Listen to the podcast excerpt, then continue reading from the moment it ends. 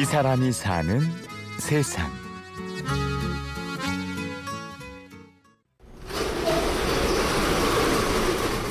경기도 부천시 역곡역 부근의 전통시장.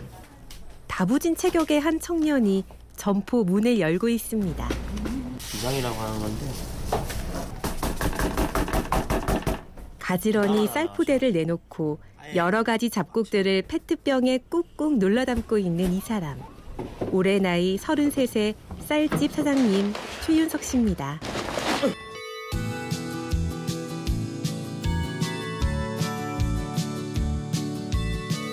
쌀은 군대 제대하고 이제 복학을 해야 되는데 그때 당시 이제 아버님이 좀 많이 안 좋으셔서 몸이 대학을 그냥 포기하고 그 매형이 이 쌀가게 큰 도매업에 다니고 있어서 그냥 무작정 제대하자마자 그 다음 날 바로 올라왔어요.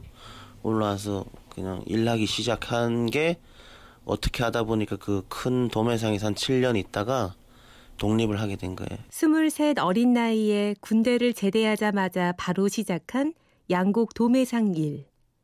젊고 건강한 윤석 씨였지만 일은 무척 힘들었습니다. 하루에도 쌀이 이제 한 2, 3천 포씩 이제 왔어요, 쌀이. 그걸 이제 다 날랐어요, 손으로. 어깨 매에서 쌌어요, 다. 너무 힘들었죠, 그때는. 또 배송을 하루에 한 3, 400개씩, 많을 때는 500개 이상씩 거의 한 10톤 가까이를 이제 진열을 해주고 와야 되니까 하루에 뭐 많이 할 때는 16시간씩도 일을 하고 그랬었어요.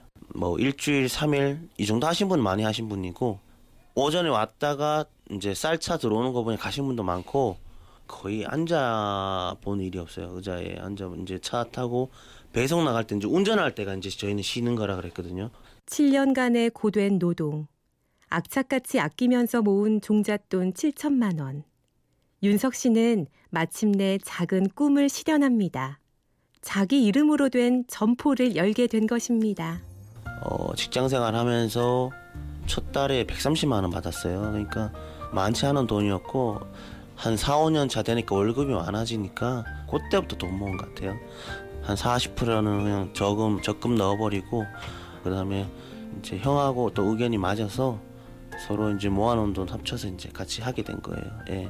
또래 다른 친구들은 부모님의 도움을 받으며 공부하고 놀고 방황했을 나이. 최윤석 씨는 20대의 전부를 일터에서 땀 흘리며 보냈습니다. 그의 성실함은 평생을 집배원으로 일하신 아버지로부터 물려받은 것입니다. 저희 아버지는 정말로 엄했어요. 엄했었고 몸이 아프셔도 지가 하는 건 못 봤어요. 저희가 살면 아버지가 우체국 생활 제가 알기로는 30년 정도 하신 걸로 아는데 그렇게 부지런하신 게 있었어요. 저희도 열심히 살아야 된다는 생각만 했지 주위 사람한테 동료되고 해서 그렇게 일부러 놀려고 하진 않았던 것 같아요. 아버지도 이제 배달을 하셨으니까 오토바이 타셨을 거 아니에요. 그래서 저도 지금 소매를 하면서 오토바이 타보면은 굉장히 위험해요. 정말로 눈비 올 때는 정말 일을 하기 싫은 거예요. 근데 그거를 이제 30년 하셨으니까 겨울엔 너무 추워요. 손 시렵고 발 시렵고 얼굴이 막 찬바람 막 찢어지는 것 같거든요. 그 겨울을 30년을 버티셨으니까 아 참 고생하셨구나. 그때는 몰랐는데 하, 얼마나 하기 싫었을까. 정말 자식이 아니었다면은 배달 왔어요. 안녕하세요. 엄격한 가정교육 외에도 부모님이 윤석 씨에게 남겨준 또 한 가지의 선물이 있습니다. 건강한 몸입니다. 100kg은 기본 쌀 배달의 달인 황금업계 최윤석 씨를 만나봅니다. 평소 쌀포대 다섯 개는 거뜬히 들고 다니던 모습이 소문난 덕에 윤석 씨는 한 TV 프로그램에 소개가 되기도 했습니다. 너무 바쁜 거예요. 이제 두포세포 해갖고는 시간이 안 되는 거예요. 이 짧은 거리를 옮기는데도 그래서 오늘 날 또 다섯 개씩 한번 해봤어요. 또 되는 거예요.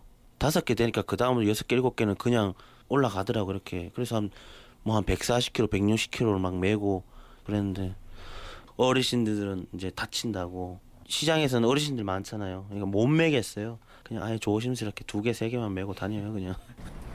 이런 거 그냥 사은품으로 드리는 거예요? 네네. 16가지 이제 섞은 혼합곡이고요. 원래는 이제 쿠폰. 사람 포 쿠폰부터 구매하시면 페트병 포장까지 최윤석 씨는 신세대 사장님답게 아이디어도 많습니다. 쉬는 날도 없이 앞만 보고 달려온 젊은 날. 하지만 윤석 씨는 후회가 없습니다. 언젠가는 자기만의 유통회사를 가지고 싶다는 그는 배달의 달인이 아니라 성실함의 달인입니다. 가끔 보시면 어머님들이 무시하는 발언들을 많이 하세요. 어린 나이에 뭐 할 게 없어 장사하냐. 번듯한 직장 있고 뭐 넥타이 메고 다녀야지. 이랬는데 길이 다 다른 걸 어떻게 해요. 나중에 시간이 말해주겠죠. 세월이 흘렀을 때 뭐 열심히 사, 산 거에 대해서 미련이나 이렇게 후회는 없을 것 같아요. 그때 갔을 때는. 그 일주일에 한 번 정도 쉬시나요? 아니요 아니요. 작년까지는 한 달에 한 번. 원래는 한 달에 두 번. 그것도 만족해요.